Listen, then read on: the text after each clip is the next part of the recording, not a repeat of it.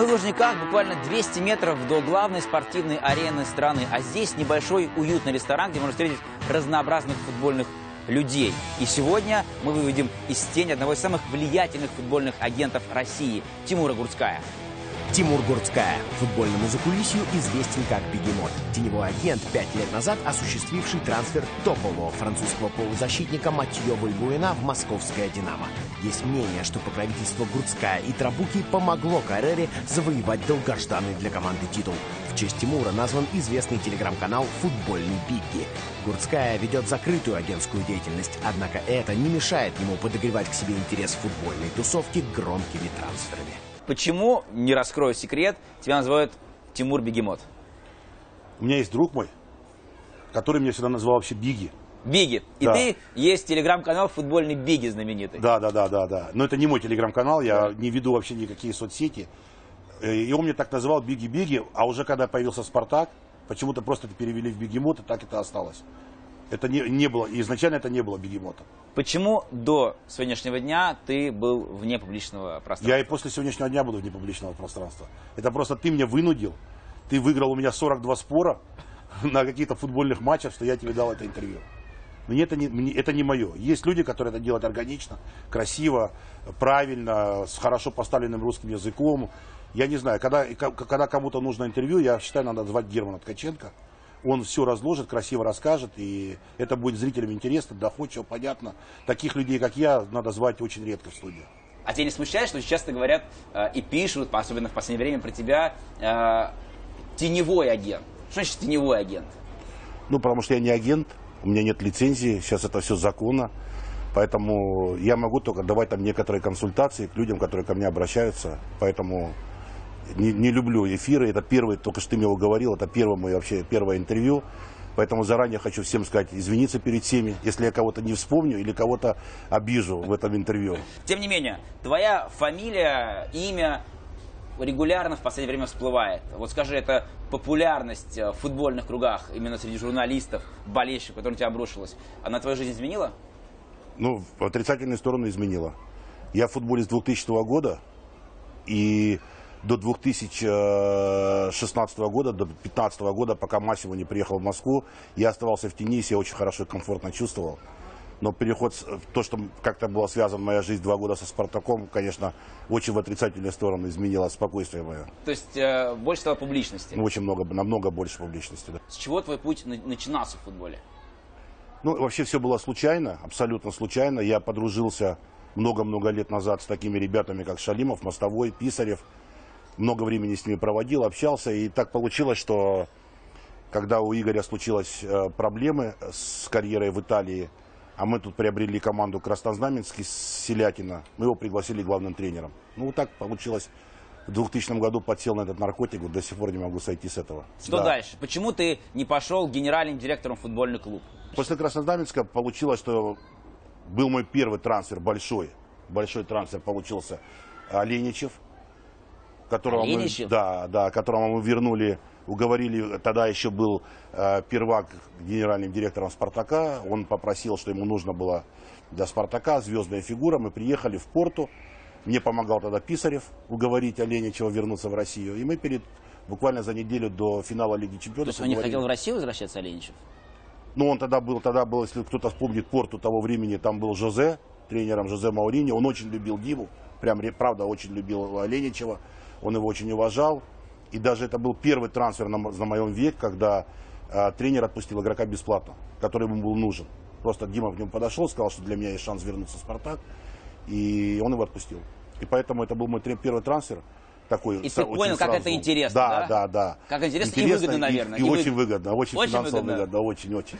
Очень, да, да, да. Я думаю, что простому человеку цифры, которые зарабатывают в футболе, могут реально подумать, что нефтяники, вообще в футболе нефтяники. Но это правда? Цифры шестизначные?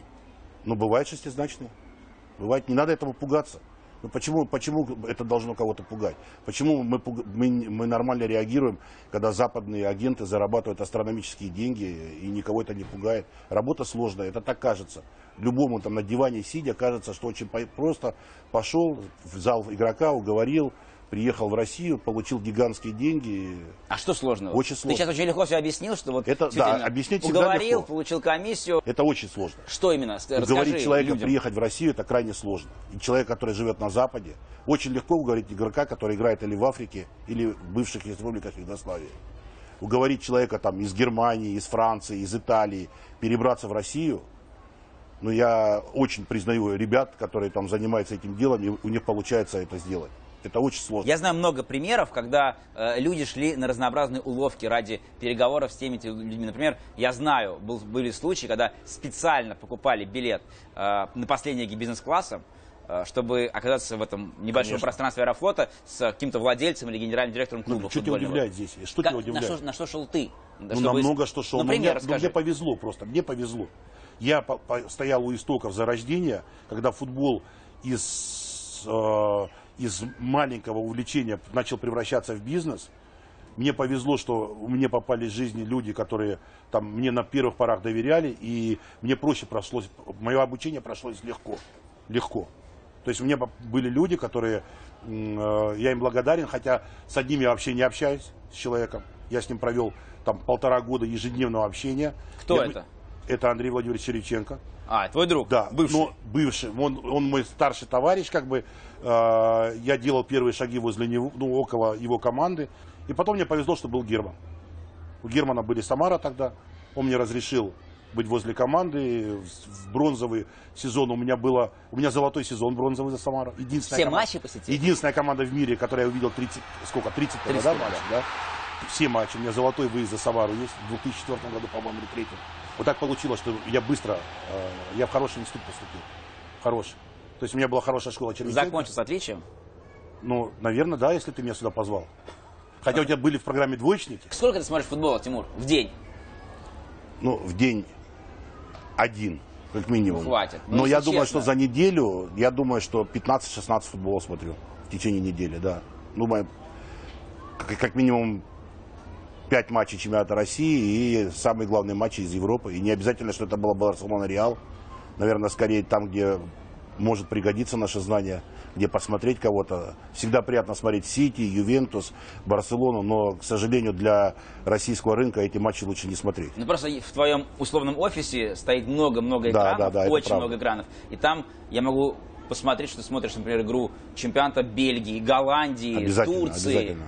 Обязательно. Так Кипра есть, даже да, так забывает. есть. Чемпионата Кипра. Кипра, Китая, ну, все, где могут пригодиться эти футболисты, которые могут рано или поздно оказаться в России. Скажи мне, вот в переговорах как часто приходится обманывать? Всегда. Всегда? Ну, конечно.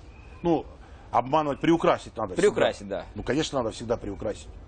Ну, конечно, надо всегда приукрасить. Если ты расскажешь... Нет, я думаю, что когда приезжает Манчестер Сити, они говорят только правду. Или там ПСЖ. И- и- но когда приезжает э, Спартак, Зенит, ну, они должны немножко приукрасить, конечно. Реалии наши. Как ты ведешь переговоры с европейскими партнерами? Ну, я всегда Ну, привлекаю... кроме э, выходцев с Югославии, у, кого, у вас... Они э, тоже, они тоже не все говорят хорошо по-русски. Но я тебе скажу так, что когда нам какой-то футболист нужен, мы всегда найдем посредника, который сможет провести хорошие переговоры. Э, Как было, как было в ситуации по Жиго. Так, по Жиго. Да. Сколько там было посредников? Расскажи мне, пожалуйста. Один. Один? Да. Я видел, я слышал, цепочка была очень длинная. Не, ну смотри, что ты называешь цепочкой? Есть агент, да, есть агент, который живет во Франции, в Марселе. Агент э, Жиго. Агент Жиго, да, Так. живет в Марселе, редко выезжает из Марселя, любит свой порт. Буабес, наверное, каждый день. Ну да, любит Буабе, Есть, да. спорт любит, да. А, Когда он приехал в Бельгию, появился там человек, который его как бы ну, помогал ему адаптироваться в Бельгии. Да? Этот человек, который живет в Бельгии, хороший парень, хорошо знает русский рынок, Кен Ван Дейк. У него есть партнер по России Алексей Тильман. Так ты уже назвал трех людей. Да, трех, А, да. ты, а ты говоришь, был один посредник. Ну, и для меня это было только Еще Тильман. был, получается, ты. Да, был я, потому что мы приняли решение, что нам он нравится. И, естественно, последнюю точку на нем поставил э, клуб. То есть мы не пришли, э, сказали, что мы не Федуну сказали, что нам нужен Жиго. Был тогда Родионов, который принимал, там как-то доносил сам до Федуна эту информацию. И вот так, но вот так это всегда будет. Я знаю, что ты гордишься, очень гордишься трансфером Матева Льбуйна. Потому что Да. ты его уговаривал приехать Да. в Динамо. Матева Льбуйна. Что, какие были доводы? Это был чемпионат мира во Фра- в Бразилии, он играл в сборной Франции, и через месяц, я в шоке, Матео Вальбуина приезжает в московское «Динамо». Честно, правда, я сейчас, у меня есть западные партнеры, мой друг, он играл когда-то в России, он мне помогал в этом деле. Мы, правда, месяц провели в Марселе, у него очень непростой агент. У кого? У Вальбуина? У Вальбуина, при том, что Матье никогда не выезжал из Франции. За ним даже в свое время Венгер э, в 2009 году самолет присылал, что он перешел. Ну, он такой был очень домашний, хотел быть дома, не хотел никуда двигаться. Мы Но ты его убивал Москву. деньгами? Я думаю, что на то время, э, в принципе, плюс-минус такие же деньги могли ему дать Катар и Китай. То есть Россия для, для Матье это было приблизительно то же самое, что эти страны. Я думаю так. Я бы не превозносил там, что все мечтают приехать в Россию. Да, все мечтают приехать в Россию с пятницы в субботу, поселиться в гостинице «Украина», прийти в ночные клубы, но играть в футбол в России Такую это не программу мечта. ты Матео устроил тогда? Да.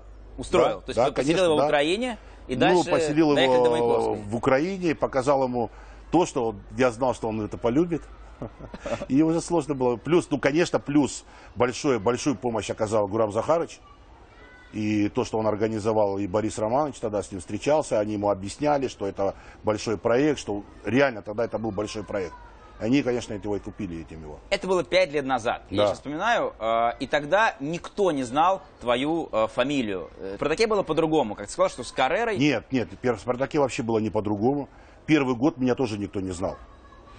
Был очень сильный менеджер в «Спартаке», я думаю, за многие годы первый, Жирков, который четко понимал свою задачу и четко понимал, делал всем остальным задачи. Николаевич человек четкий, шутки не шутит, поэтому все было вообще спокойно, и никто не вылез тот год, никто. Все мы были возле Карреры, кто был э, последующим, и прошли трансферы, Джикия приехал в это время, э, приехал в это время Самедов, Луис Адриано, кроме Селихова, которого сделал сам клуб, эти трансферы тоже делали мы, как бы, мы с Марко, и поэтому никто тогда еще это не знал. И это было, это было условие игры, мы это принимали, нам это нравилось, как бы мы, мы так же само пять дней неделю проводили с Массимо, и ни- ничего это не всплывало в прессу.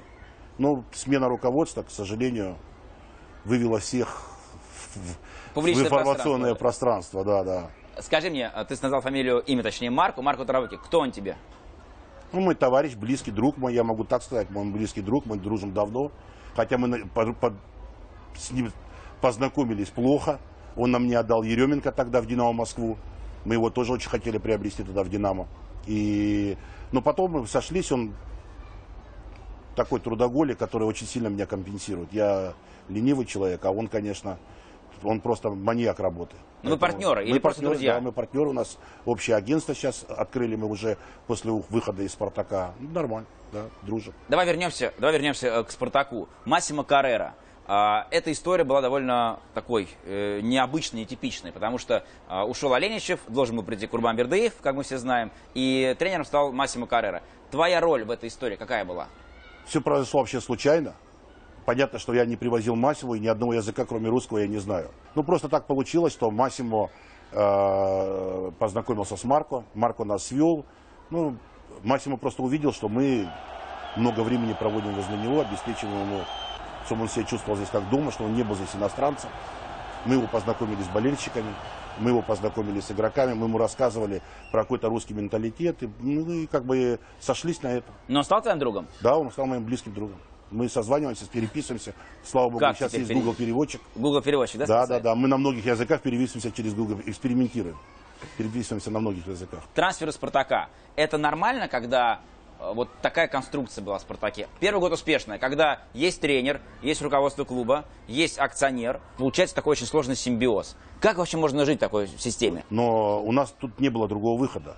Просто э, первый год селекционный отдел «Спартака» не осознал масштаб, куда идет команда. И тех футболистов, которые они предлагали, ну, их просто нельзя было рассматривать. Эти футболисты никогда бы не попали бы, не усилили бы «Спартак».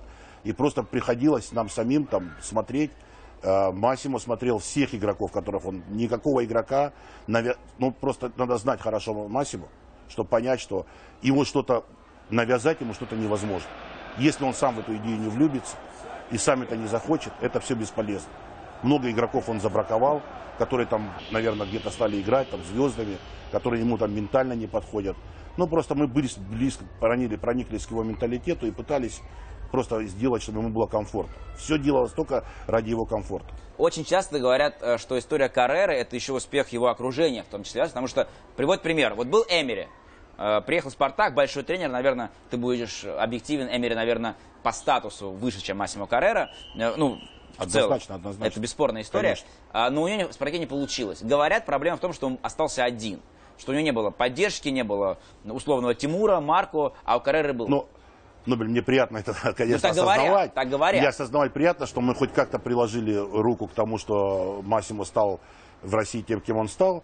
Но я думаю, что это правда. Я думаю, что здесь не то, что там Эмери или... Я думаю, любой тренер, который остается без поддержки на чужой, на чужой земле, ему будет очень сложно. а поддержка отношения. клуба?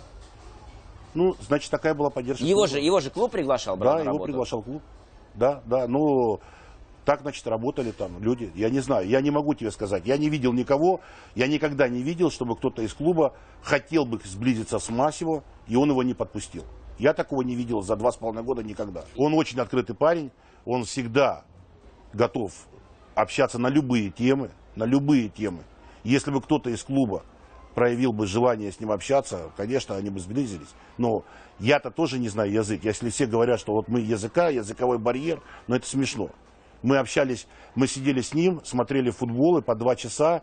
У меня 10 слов английских, у него, наверное, 25, и мы находили как-то форму общения. Это не, не так сложно, как кажется. И Google переводчик еще был. Ну, обязательно, обязательно. Без него никуда. В нашей программе Петр Авен, очень Да. известный человек, болельщик Спартака, он назвал Федуна святым человеком. Федун, в общем, святой человек, который сделал очень-очень много, и поэтому очень трудно его критиковать. Федун святой? Святой, ну не знаю. Ну, Так сказал Петр Авен. Если, и, ну, если у Петра Авина стоит икона с, видом, с лицом Федуна, наверное, для него святой. Нет, не Для тебя святой. Федун кто? Я надеюсь, что эту программу он не посмотрит. Но я считаю, что у него очень много минусов. Очень много минусов. Он подвержен э, настроению, смену настроения, частому смену настроения, э, очень слушает свое окружение и не, не хочет разбираться в ситуации сам. Ну вот мое личное мнение такое. То есть это даже не касается Массимо. То есть то, что из команды в свое время ушел Эмери, да, но ну, давайте не будем спорить, что это самый Большой титулованный тренер, тренер. да. Ну, очень большой Да, тренер, да. да. очень большой. То, то есть масштаба прям очень большого. И Фиду не заступился за него и не, не убрал всех из команды, оставив тренера. Ну, это говорит о том, что он очень сильно подвержен своему окружению. Если бы, если бы Фидун после чемпионского года сделал шаги но по укреплению Массива, он по сей день бы работал в «Спартаке», и сегодня там не было бы такого, что один выигрышный матч, там, да, там, все там, слава там, тренеру, слава составу, такого не было. «Спартак» должен быть команда, которая... То есть болельщик «Спартака» должен приходить на футбол с уверенностью, что мы сегодня выиграем. И если они не выигрывают, это случайность. А не так, что если мы выиграли, слава тренеру, что мы наконец-то обыграли там какую-то команду со второй восьмерки. Ты лично знаком, общался с Федуном? Нет. Нет, никогда Почему? не общался. Ну, я, мне трудно ответить на этот вопрос, почему, но, наверное, все-таки... Как не сложилось? Это должна была быть, скорее всего, его инициатива, если бы он захотел бы хоть раз пообщаться, допустим, там со мной, там, ну нет, ну, ему хватало того, что он там через Марку или там с Масимом как-то общается. Но я честно, я два с половиной года провел в Спартаке, я не видел такого э, сближения Федуна с командой, как происходит сейчас в сегодняшнем Спартаке.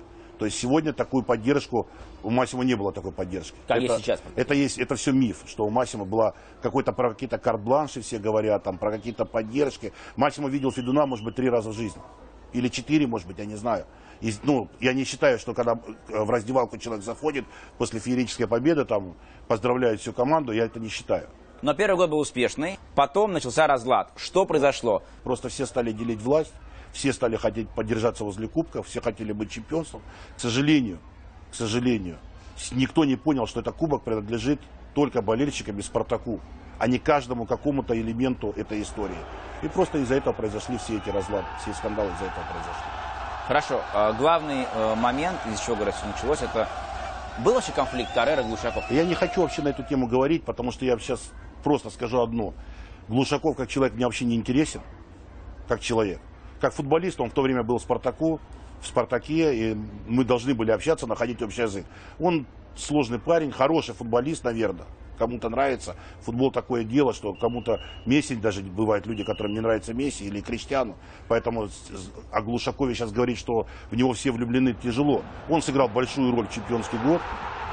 Мы очень надеялись, что следующий год, следующий год всегда тяжелее, чем предыдущий. Команда еще больше сплотится. Но получилось, что люди оказались не готовы к чемпионству.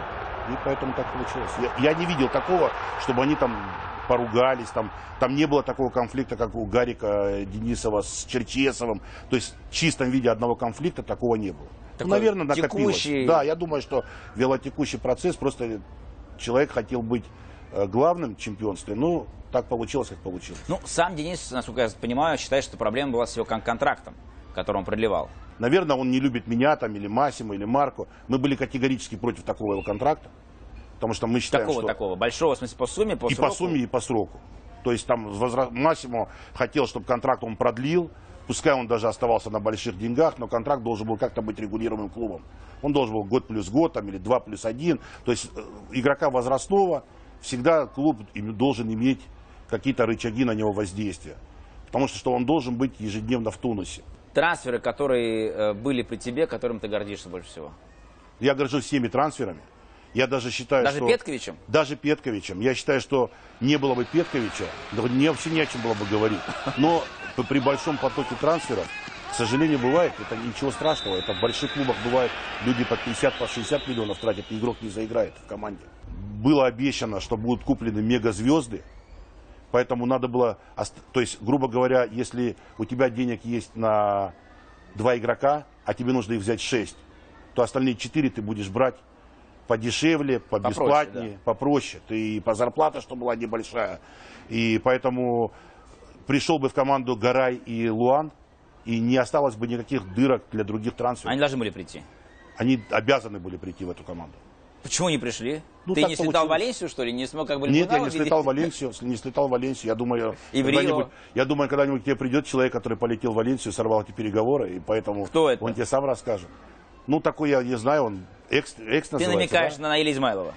Ну, вот он полетел, не зная тонкостей э, агентской вообще работы, нарушил чуть-чуть агентскую этику, и поэтому Гарай... А что такое агентская этика? Агентская этика – это когда агенты между собой договариваются – и пока агенты между собой не договорятся, ну, тем более агенты, это вот мы тут маленькие агенты, там, которые люди ввозятся, как тут называют нас журналисты, футбольные жучки. Жучки, да, футбольные да, жучки, футбольные теневые жучки. Теневые, теневые жучки, жучки, теневые да. жучки, да.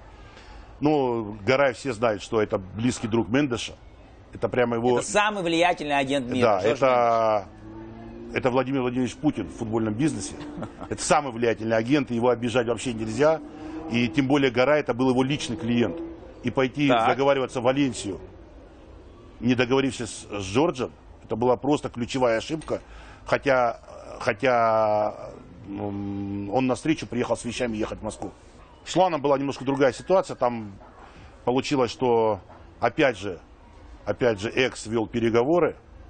Вот, и хитрые бразильские агенты почувствовали, что они могут повышать цену. И они реально сильно перегрели. Просто очень сильно перегрели цену. И они просто как сыграли, как в сказке «Золотая рыбка». Что они в конце остались с Луаном, который сегодня не играет, э, расстроен, то, что он не уехал там в Европу. Хотя это была очень сложная ситуация. Он там дружит с бразильскими большими ребятами, э, которые играют в Европе, которые ему говорили, что ты, не надо тебе Россия. Он выдал феноменальный сезон, он выиграл Либертадорес тот год, Грэмио стала чемпионом. И они ему обещали ПСЖ, Манчестер Юнайтед. Конечно, он плохо реагировал на Россию там, Но мог приехать в любом случае. Он должен был приехать. Ну просто там реально... И это был первый раз, когда Леонид Арнольевич завелся на игрока. Он очень хотел его заполучить. И он бы дал впервые такую сумму за игрока. То есть, правда, то, что говорят, что он был готов заплатить там 28 миллионов, это очень близко к реалиям. То есть сумма была вообще, он этот игрок, это деньги не стоит. То есть она начиналась там с 18, доросла до 28, она, правда, была перегрета уже. Хорошо, э, Петкович, э, ты объяснил, что все бывают, у всех бывают ошибки, но это вообще уровень Спартака Нет, конечно. Ну, нет, конечно, чемпионского Спартака Лиги Чемпионов. Да? А, закрыть, то есть футболиста, мы, конечно, бы хотели купить туда к- больших ребят. Например, Марио Фернандеса. По-моему, тогда какие-то были э, Ну, да, слухи, мы разговоры, пытались, что мы ты... пытались, честно пытались, там хотел Марио. пробивали, просто мы пробивали почву, мы встречались с Мачаду, но он всегда говорил, что Марио никуда не пойдет из ЦСКА, то есть здесь он себя чувствует комфортно, и даже не пытайтесь убивать его деньгами, вообще вопрос не в деньгах. И мы быстро отошли от этой ситуации, хотя это один из двух футболистов, которых Массимо, когда приехал через два месяца, захотел свою А команду. второй кто? Второй Самедов. Самедов и Фернандес. Да, из русских два футболиста, он которых первых, которых он, это был, э, Максимо приступил к работе в августе. В октябре он сказал, что эти два игрока мне нужны в «Спартаке». Завершая разговор о Спартаке потихонечку. Каррера сейчас э, без работы. Почему Да. нет предложений? Почему ты, Очень как его представитель, ты его представитель, не можешь его устроить в российский клуб? Я очень, я, конечно, сейчас наступлю многим на мозоль, которые радуются, что у Наступай, Массимо наступай. очень много предложений у Массимо, очень много.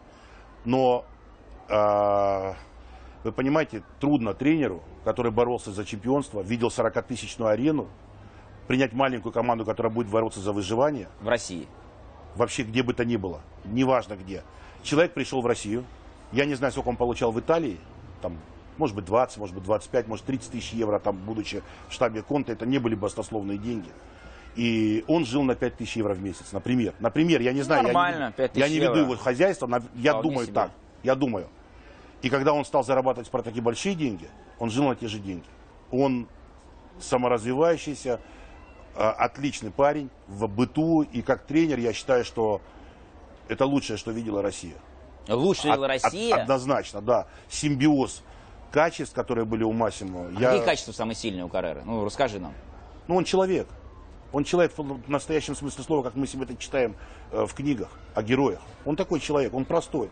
Ну, как ты думаешь, Нобель, итальянец, да, представляешь, итальянец, который не знает ни одного слова по-русски, такой еще э, модно одетый, стал э, любимцем всех болельщиков России. То есть это не Спартака, к нему очень уважительно относились э, все болельщики России, и «Зенита», и ЦСКА, и мы встречались в ресторанах с болельщиками других команд, которые говорили, да, мы ненавидим там «Спартак», но ты мужик, и мы тебя признаем. Но это, это, это же нельзя, купить нельзя. Где будет работать Каррера? В Италии? В Никто России? этого не знает. В никто Иране? не знает. Ну, в Иран он не поехал, хотя его просила туда, приглашала команда, которая в том году выиграла все, все трофеи. Да. Э, Его Конте не звал в Интер сейчас? Я думаю, что он просто м, Массиму дал понять, что он не пойдет в Конте, и поэтому он его не звал. Ассистентом уже не хочет быть. Он не пойдет ассистентом, да, даже, даже, к, даже к э, Тони. Они очень близко дружат, потому что даже на- мы сидели, все ждали, когда Антонио должен был принять Реал. Он из Египта, он был в Египте, отдыхал с семьей, ему надо было лететь в Мадрид, он даже Массимо позвонил, сказал, сиди, жди, сиди, жди моего звонка. Я поехал договариваться э, в Реал. Это было Ну, как раз таки зимой. Это было зимой, да, да, да, да, да. Когда еще было все свежо, Массимо там надо было ему время, чтобы прийти в себя, и, наверное, в Реал, если его позвали бы тогда, тогда, когда для него это было очень больно уход из Спартака, может быть, он бы пошел бы даже тогда помощником. Но сейчас точно, да, я думаю, нет. Да. Почему в конце эпопеи Каррера в Спартаке был такой плохой результат? Есть Плохой результат не между последних трех матчей, да? Ну, То есть вообще- в августе месяце об этом никто не говорил о плохом 1 результате. сентября по С 1 сентября, 1 да, ноября. Да, да. Да, но смотри, э, уехал главная звезда. команды. Промес. Промес. Сломался Жиго. Да? То есть Спартак не та команда, которая может... давай вспомним Реал Мадрид. Да? Ты вот поклонник Да. западного футбола, смотришь много иностранных матчей. Но ты можешь представить, чтобы, допустим, в Реале ушел один игрок, и понадобилось много времени, чтобы его компенсировать. В «Спартаке» два ключевых игрока сломалось, плюс команда была сильно недоукомплектована. В «Спартаке» э, была самая слабая средняя линия на начало чемпионата. Это было, это было однозначно, да. А, не было мощной фигуры, плюс максимум три трансферных окна, просил усиления опорной зоны, не получил его, не получил. А, Просил усиления флангов, не получил. Э, Никто не приехал замен Промиса, да, то есть как бы, если бы тогда приехал бы, например, игрок там, ну, я думаю, масштаба там Малькома или Шурли, может быть, меньше было бы, да, там как бы потерь игровых. Но тяжело заменить было его невозможно. Квинси было звонить невозможно. Квинси главная звезда российского футбола по ну, я не, я не имею в виду Спартака, Спартака, но за все годы, которые приезжали иностранцы. Никто не давал такую продуктивность э, качества игры, как, как давал Квинс. Ну, два, две такие потери, надо было время, надо было просто немножко терпения. А говорят, в коллективе начались проблемы. Проблемы начались сразу, на следующий день после чемпионского года. Как только в руководство команды пришли люди, новые менеджеры, которые считали, что они в футболе очень хорошо разбираются, и Массимо Физрук, начались проблемы. А Поэтому проблемы, когда говорили, что премиальные не так поделены, что-то еще, пятое, я десятое. не знаю про это. А какие премиальные? Задай по- по- по- вопрос поточнее. О каких премиальных идет? Но говорят, что а, в штабе, Массимо получил свои премиальные. в штабе Я Спартака расскажу. тренерском. Эту историю надо рассказать. Ну, расскажи, да, Расскажу, что ж. расскажу. Раз такое дело. А, зимой вкусный, чемпионского года Марко, как хороший агент, мы шли с 10, с 10-очковым преимуществом. Он пошел к Леониду Арнольдовичу и сказал, Леонид Арнольдович, давайте Массимо увеличим зарплату. Маленькая зарплата, Какая маленькая? маленькая. Ну, Ну, маленькая. Я, это, я не могу, я не налоговая, я, может, он мне Да. другую сумму указал. Но она для, для тренера Спартака была очень маленькая. То есть ему ее, ее подняли, как когда его приглашали вторым тренером, чуть-чуть подняли. На что Леонид Арнольдович ответил, Марко, я очень суеверный, я все время поднимаю эти зарплаты, плачу от вольного какие-то гигантские суммы, не получаю нужного результата. Давай так, он станет чемпионом, я ему компенсирую бонусом, если он станет чемпионом. Все, он этот бонус получил. Он его не должен был ни с кем делить. Это некоторые журналисты есть, которые решили, что он должен был, этот тренерский штаба был бонус. У тренерского штаба был свой бонус, прописанный в контракте. Это был лично бонус Карреры, который ему вручил лично Леонид Арнольдович. Но если бы они хотели бы его с кем-то делить, то а почему должен тренер? Где такое вообще видано, чтобы главный тренер делил свои деньги? Ты сказал про журналистов и про давление. То есть ты реально считаешь, что журналисты создавали негативный фон для Каррера? Конечно. Конечно, да. Конечно, да? Конечно, да. Конечно, да. На второй год, конечно, да. После чемпионства, когда а, трибуны показали свою мега-любовь к тренеру, было очень много недовольных людей, особенно то, что он иностранец. Но не могут иностранцев в России так любить сильно. Такого, наверное, не было еще в истории случая. Поэтому, да, конечно, журналисты. Очень много нагнетали журналисты. Ну, потому что я понимаю, что некоторые интервью, которые выходили э, в свет, ну, откуда они могли взяться? Значит, находили недовольных каких-то. В команде есть, в команде 22 человека, значит, 11 недовольных. Находили какого-то самого недовольного, который там какой-то рассказывал. В принципе, это все приукрашалось там. Ну, и поэтому так развалили команду. Хорошо. А Сейчас в Спартаке происходят перемены. Ты 20 лет в футболе российском, появляется новая фигура Томас Цорн. Да. Как ты оценишь его деятельность? Ну, не знаю, это, наверное, время покажет. Ну, вот сейчас трансферная парень. компания. Они берут. Шурли, Ларсона, По- Понсе. Ну, не знаю, у меня есть... Тамес. Ну, я не знаю, вы все восхищены сейчас трансферной компанией Спартака, надо подождать чуть-чуть, наверное, да? Я считаю, что две, два футболиста, они заиграют в Спартаке. Кто? Ну, я считаю, что Ларсон и Понсе это не игроки уровня Спартака. Понсе не игрок? Нет, нет, конечно, конечно нет. Но это Петкович. Петкович? Это будет такая же ошибка, как Петкович, конечно. Но Шурли большой парень, да? И то, что он оказался в Спартаке, ну, наверное, наверное, какие-то есть у него все-таки минусы, какие-то скелеты в шкафу, что он оказался сначала в Фулхэме, а потом в Спартаке. Но играет он роскошно сейчас, в эти две Блестяще недели. играет, блестяще, просто отличный парень, там, с большим пониманием футбола. И это большая победа Спартака, что они увели его у Локомотива. Ну, наверное, что какие-то там должны быть всплыть минусы. Тиль. Киль посмотрим. Просто, посмотрим. просто говорят, в чем э, фишка Цорна. Он сам летает на переговоры во Францию, в Голландию, в Германию, и Да. поэтому так все гладко получается. Ты Наверное. это поддерживаешь? Ну, так должно быть в клубе. Я не знаю, кто ему предложил. Наверняка не он сам нашел Киля. И я знаю, как нашли Киля. Как? Расскажи, раз уж у нас Но я программа думаю, инсайдеры. что, я думаю, что болельщики Спартака за Киля должны спасибо сказать Слуцкому. Так, Леонид Викторович помог Да, да, да. Спартаку. Это, это, как это неприятно не звучит, э, Леонид Викторович помог, потому что когда хотели брать а, парня из ПСВ, Перейра. Перейру, ну, каким-то образом через кого-то дошли до Слуцкого. Позвонили Слуцкому? Я не знаю, кто. Ну, неважно. Ну это да, не- позвонили Слуцкому, опустим, да, потому позвонили что Слуцкому. он сейчас у нас самый главный знаток э, голландского футбола изнутри, большой тренер, большой, очень уважаемый тренер. Э, Кстати, я больше всех жалею, что он не возвращается в Россию. Вот. И спросили его мнение. Он сказал, что этот мне не нравится. Просто он свое мнение сказал. Это называется у нас на языке чайка-скаутинг. Это когда ты чье-то мнение воспринимаешь как уже как решение, готовое решение, готовое да. решение, да. И он сказал, Перейра мне не нравится, в России ему будет тяжело, он не обороняется. Отличный парень, растет в АЗ. Может стать звездой. Кто Тиль? Поехали То есть Спартак Килем. его не знал до этого? Уверен, считаешь? что Спартак этого футболиста не знал. Сто процентов так уверен на сто процентов, что в Спартаке нету уровня селекционной службы, чтобы они могли знать такого футболиста, как, э, как Киль, чтобы за ним следить. Это невозможно. Невозможно. Поэтому сейчас все, все скауты Спартака ищут работу. Ну, то есть понятно, да, если бы они нашли Тиля, они нашли бы Шурли, они нашли бы Понса. Их бы не уволили. близ- Ну, конечно, нет. Им бы премию выдали бы. За что их всех уволили? Ну, понятно, да? То есть это не, такого быть не может. Люди сделали блестящую работу, а теперь ищут там, на Авито ищут работу. Да, но такого не бывает. Так не бывает. Тимур, к сегодняшнему футболу вернемся. А, Смотри, за долгие пять лет, по-моему, в России появились деньги в футболе, потому что «Зенит» покупает Малькома за 40. Краснодар обновляется. «Динамо» московская Да. что творит?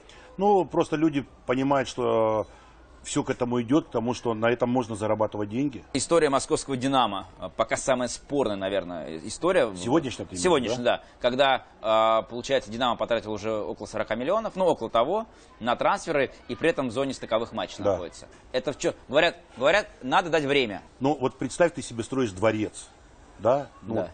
Например, или в квартире делает ремонт Костин. Вот представляешь, в квартире делает Костин. Андрей Костин, Андрей это глава Костин. ВТБ. Глава ВТБ Так. делает ремонт в квартире своей. Вот ты сам думаешь, он кого пригласит рабочим? Ну, наверное, какой-нибудь дизайнер из Италии, из Ну, вот Милана, видишь, да. из Рима, или, из, может, из Парижа, француза. Но он точно не пригласит человека, которому косил траву. Правда? Так, ты на кого намекаешь? Я не намекаю ни на что. Просто сегодня нету в «Динамо» человека, который может потратить продуктивно 40 миллионов. Подожди, их сейчас тратит Роман Орещук. Я правильно понимаю? Я не хочу называть имена, мы же договорились, что мы имена Да, не, имена- не окей, называем. я- Кому надо, они поймут сами. Да. Не есть люди, которые могут потратить 40 миллионов, да, и это даст результат, этот продукт. То есть, ну давайте со- со- с- просто отметим, что Краснодар купил Велену, который сегодня За топовый игрок. 7200, кстати. Ну, пускай даже еще там 700 тысяч дал агентам, 8 миллионов, да. Это топовый игрок, который будет стоить 20 миллионов на рынке. Большой парень, делает результат, и приходят ребята, которые пришли сегодня в «Динамо». За большие деньги. Подожди, тебя не устраивает э, Я не Филипп? честно, меня лично Да. не устраивает ни один футболист, который сегодня Даже Филипп? Даже Филипп. Филипп это, ну, я думаю, время покажет, это просто хорошая копия Панченко. Очень хорошая. Да ну. Только один, Хорошая один сделан, копия Панченко? Да, один сделан made in Нижнекамск, а другой made in Берлин. Парень уезжает из Германии в Россию. Ну, вообще, что должно быть, чтобы человек уехал из Ну, может, Германии? Орещук его убедил. Как ты в свое время Бальбуина убедил? Он Ну, поехал. как убедил? Вот скажи, как убедил? Я не Скажи. знаю. Ну, ты вот просто подумай, как убедил? Как можно человека убедить из Германии переехать в Россию? Можно? Я думаю, нет. Если он забьет 7 голов, я извинюсь через год. Хорошо, в этой программе. Я в этой программе ровно через год извинюсь, если он забьет 7 голов с игры. Не с пенальти или со штрафных. Потому что тогда это будет Панченко. Панченко тоже Именно с забьет. игры, да. Именно с игры, Это важно. забьет 7 голов. Твой прогноз по «Динамо». Что будет с э, Орещуком, с бюджетом, с э, управлением московского «Динамо»? Если найдется в «Динамо» человек, который любит футбол, Соловьев же есть? он любит футбол? Ну, Надеюсь, он же глава сейчас э, Нет, клуба. подожди, но он глава клуба, он футбол любит. Вот вопрос в этом. Есть обманчивое впечатление, что с футболом справится любой, кто к этому прикоснется. Вот просто любой. Вот я стану спортивным директором и, и наберу такую команду, что тут мы будем всех обыгрывать. Это не так. У тебя есть объяснение, почему такой кредит доверия у Хохлова? Нет. Нет. Я, я не могу это. Ну, наверное, только потому, что он в Динамо ее заканчивал. Ну, какой может Не, ну мало кто заканчивал «Динамо». Ну, наверное, да. Но я не знаю. Я не понимаю. Обсудим э, еще одну команду, которая вызывает большой интерес – Краснодар. Ты считаешь их трансферная кампания Блестяще. блестящая? Блестяще просто. Просто компания, ну, за исключением, может быть, нападающего центрального, которого они взяли. Берг. Берга, да. Есть вопросы. Я считаю, что у них очень сильная компания, которая, ну, Сергей Николаевич просто, он немножко, у него были свои заблуждения чуть в футболе, в начале. Какие начале. заблуждения были Сергей Ну, то, что он Николаевич? хотел 11 человек своих воспитанников, чтобы играло. Но с- наконец, сейчас он стал понимать, для того, чтобы у него играло 11 воспитанников, и, может быть, эта его мечта осуществится, скорее всего, потому что парень показал там, он показал, что он может добиваться чего, что он захочет. Может быть, там через 3-4 года такое и будет. Для этого нужны сегодня очень сильные партнеры рядом. И тогда его ребята очень талантливые, перспективные, интересные, они будут еще больше прогрессировать. Тимур, а какая команда, э, какой клуб ведет наиболее грамотную трансферную политику? Не, не- не просто выбирая Ну, футболистов, конечно, Ростов. а ведь- и- ведь ну, конечно, ведя- Ростов. Ростов. Ну, конечно, Ростов. В чем Конечно, секрет? В. Алексее Рискине? Маленько, да, только в нем. Ну, Это потому твой что товарищ? он мой, я мо- я могу сказать, Друг? что это мой друг, да.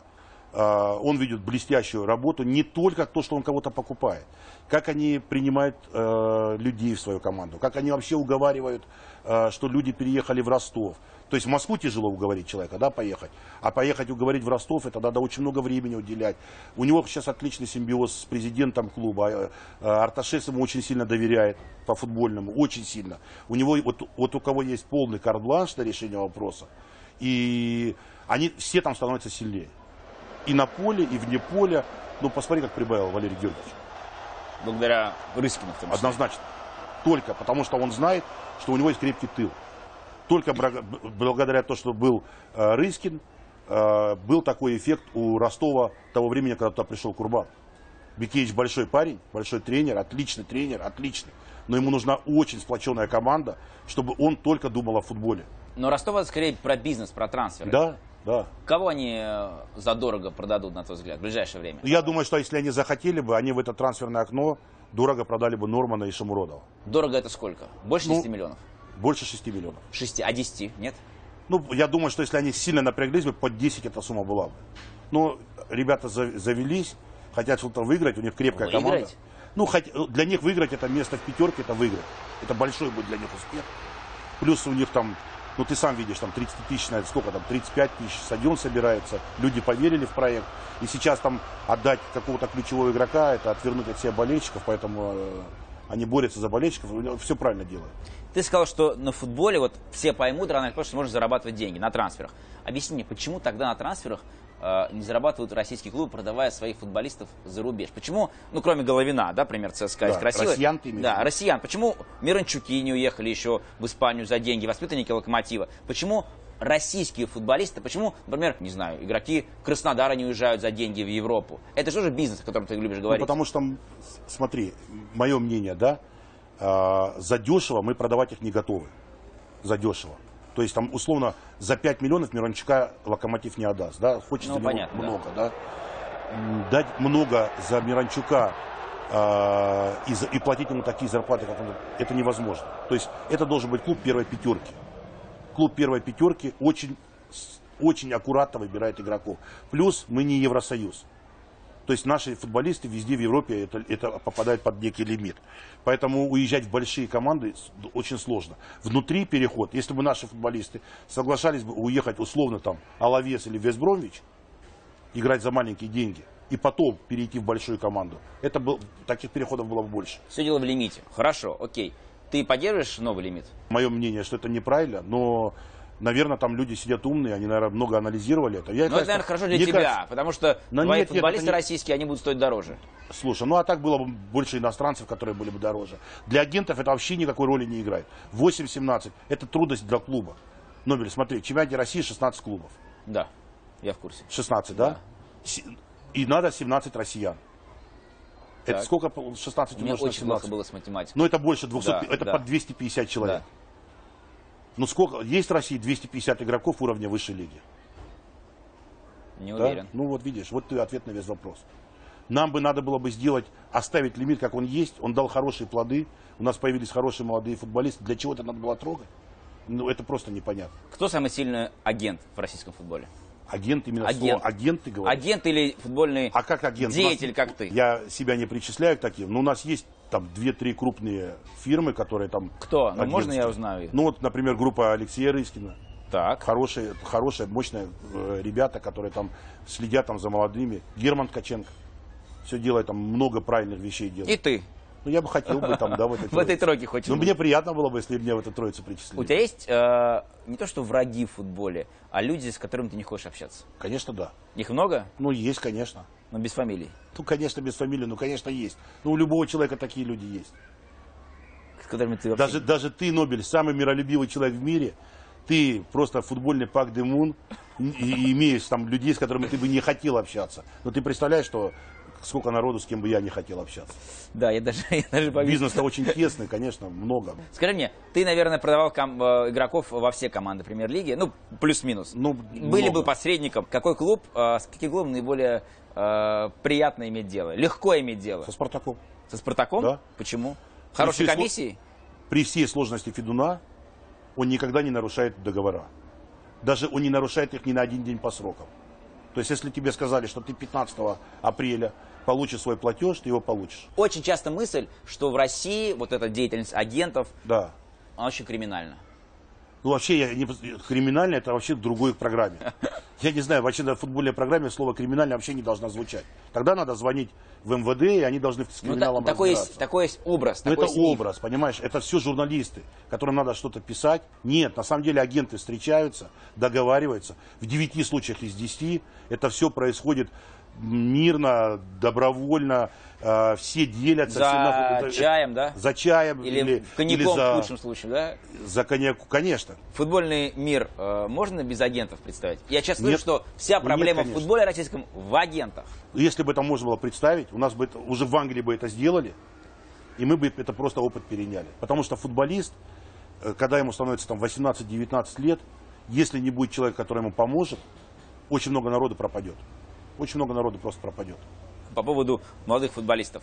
Э, насколько с ними тяжело работать? Очень тяжело. У тебя сейчас появились молодые футболисты? У меня есть несколько молодых футболистов. Мы пока что Фамилии можно услышать? Ну, смотри, я, я не хочу про всех говорить. Есть футболист, который я лично занимаюсь.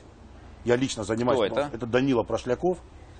Я считаю, талантливейший пацан. Просто талантливейший. И, ну, ты понимаешь, да, что у всех детей есть родители. Да. Да?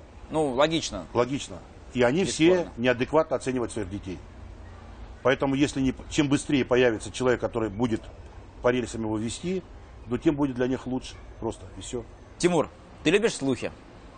Конечно. Конечно. Конечно. Смотри, сейчас несколько слухов, а ты опровергни, либо подтверди. Попробую. Болельщики «Спартака» устраивали разнообразные акции Да. э, вот осенью и весной при помощи некоторых лиц, которые чуть ли это финансировали. Намекали как бы на тебя. Это очень смешно. Я слышал этот слух. Это очень смешно. Потому что просто надо понимать, что такое болельщики Спартака. Ты про кого говоришь? Про фанатов, да, я понимаю? Ну, фанатов, да, ну, которые То скандировали это- «Атути Аванти» Массимо Да, да, Каррера. да. То есть э, это настолько, это, это просто мы находимся в какой-то теории заговора, да, наша страна все время, мы ищем каких-то заговорщиков, это невозможно, сразу скажу. Просто если ты когда-нибудь встречался, или я тебе советую обязательно на программу позвать настоящих людей, которые контролируют трибуны. Это, это люди, которые, наверное, таких уже не осталось даже там в криминальной среде. в среде. Если ты подойдешь к какому-то там серьезному там фанату клуба, не который сидит в платину, в V-платинум или там в Diamond, а ты подойдешь на Трибуну, как ты на фанатскую. Курва, да? Курва, да. Подойдешь туда и скажешь, на тебе тысячи долларов, можешь ты кричать от тебя аванти? Ну, лучший случай, ты уйдешь оттуда синяком. Это самое маленькое. Самое маленькое. Просто за такое предложение. Это невозможно вообще. Это слух распустил тот, кто никогда с ними просто не общался. Второй слух. Ты заработал, ну, ты, Марко, на, спорт, на «Спартаке» 25 миллионов евро.